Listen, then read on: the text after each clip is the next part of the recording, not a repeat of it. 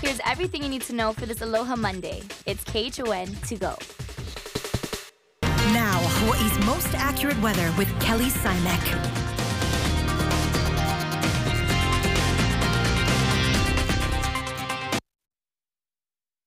Aloha and wanao kako. It's, uh, Chris Latronic will be taking over. Kelly Simek is on vacation for uh, this week. And here's what it looks like. A nice viewer photo of just trade wind weather rainbows that we've been uh, uh seeing the past couple days. And here's our weather threat index. Uh, low chance of heavy rain. We are in trade shower modes. And right now, 20% is what we're up to. Winds are picking up more trade wind flow and more high pressures up northwest of us. Uh, so that's going to be picking up into this next week.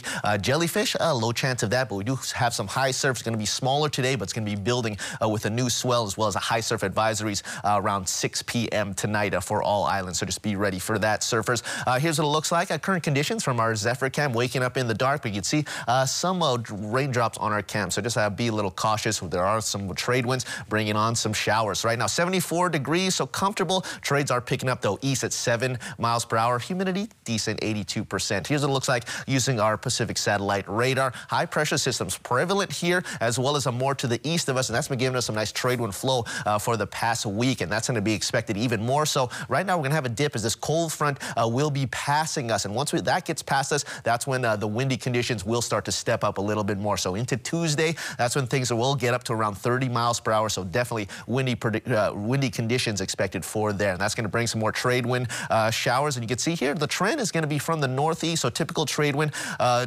trade wind right now for, you can see 16 degrees for 16 miles per hour for Lihue, 20 21 here in Lanai City, uh, but they are going to start to pick up, uh, especially uh, towards the uh, later today. Here's what it looks like. Uh, surf-wise, it will be picking up on the North Shore. Five to eight is what we're going to start with. It's going to pick up to 12 to 18 foot as the, ne the next swell starts to fill in, so just be ready for that. As you're planning your week, here's what it looks like. Trade wind flow, but very breezy conditions. You can see here into tomorrow. That's when it gets uh, very windy, and then it'll dip down to more trade wind, friendly speeds around 20 miles to 15 miles an hour. But then again, Thursday, another high pressure system comes in and that'll spike up our trade winds for uh, again into the weekends. Happening now, House leaders are getting ready for the final impeachment vote just as lawmakers are about to leave for the holiday break. Approval would set up a trial in the Senate next year. A meeting to set up debate rules is scheduled for tomorrow, and a vote could come as soon as Wednesday. Meanwhile, Senate leaders are considering how to structure a trial for President Trump. In a letter to Majority Leader Mitch McConnell, Minority Leader Chuck Schumer proposed calling four witnesses during a trial that could last longer than three weeks. Following up now on a story that we brought to you as breaking news last night. Honolulu firefighters say no injuries have been reported after a two-alarm building fire in Kalihi. Crews were called out to Iao Lane at 9.15 last night and found an abandoned single-family home on fire. We're told a partial roof collapse made fighting this fire more difficult. It was extinguished in just about a half an hour. The cause of this fire is still under investigation, but officials and neighbors say squatters were known to frequent the home. Honolulu police are looking for Kalehua Ivali'i Ame Montez. She's wanted on a $20,000 bench warrant for failing to appear in court in connection with an identity theft case in which a stolen credit card was used. The 30-year-old has two prior convictions and is known to frequent the Honolulu area. She's 5 feet 1, weighs about 120 pounds. If you know where she is, please call Crime Stoppers at 955-8300. We will be in court later today as two of the four suspects arrested last week following an hours-long manhunt in Waipahu make their first court appearances. Police say that 25-year-old Victor Gascon is charged with robbery and unauthorized control of a propelled vehicle. He's being held on $100,000 bail. 18-year-old Leilani Lokar is charged with unauthorized entry into motor vehicle. Both are expected in court later this morning. Police say that a second male suspect was released pending investigation, and the second female suspect was released on bail. All were arrested on Thursday after police say that Gascon and the other male suspect tried to steal a car at gunpoint. Police say that the two women were arrested in the stolen car used in that crime.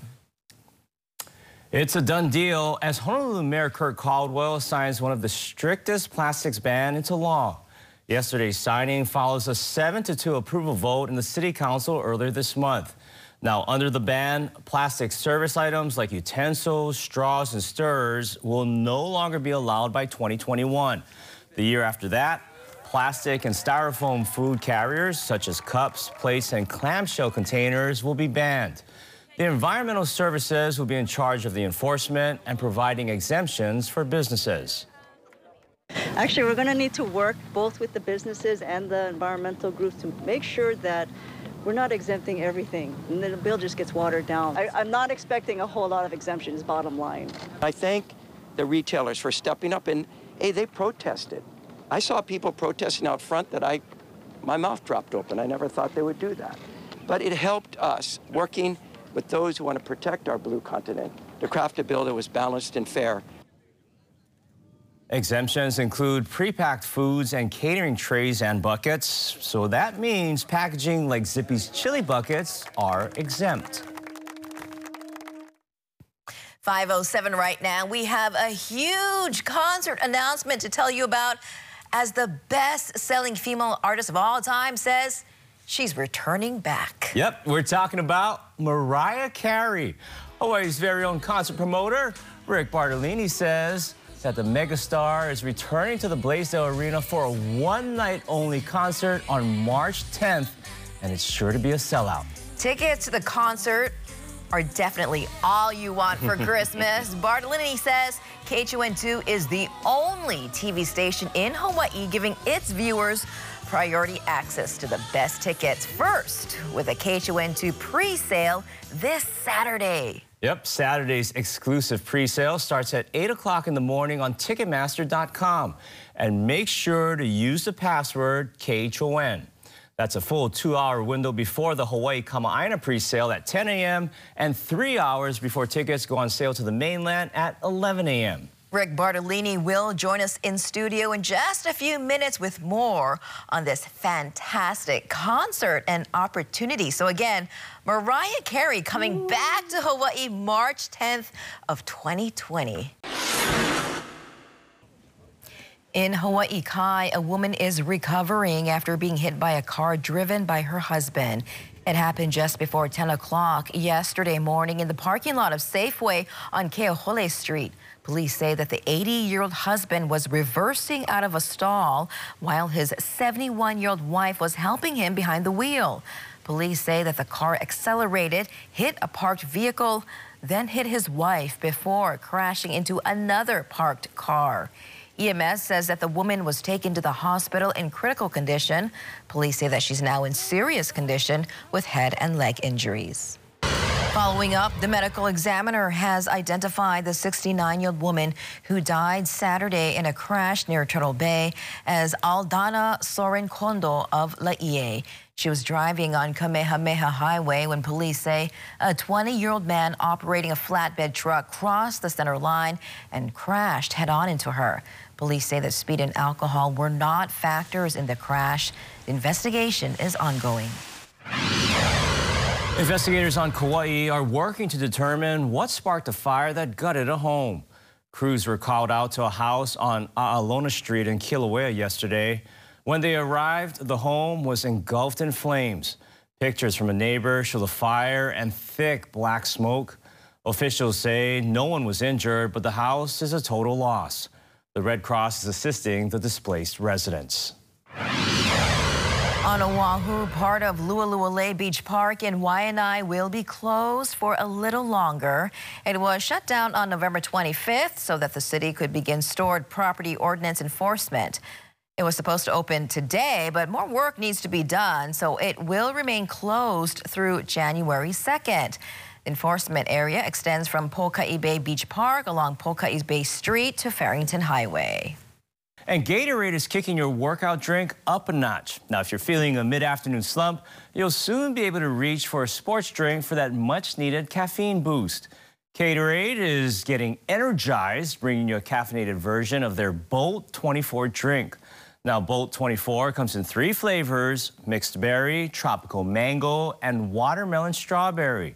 It will contain 50 to 75 milligrams of caffeine, depending on the flavor. The new beverage is set to hit store shelves nationwide in 2020. And that was your morning news. Make sure to tune in right back here tomorrow morning at 7 a.m. It's everything you need to know with KHON to go.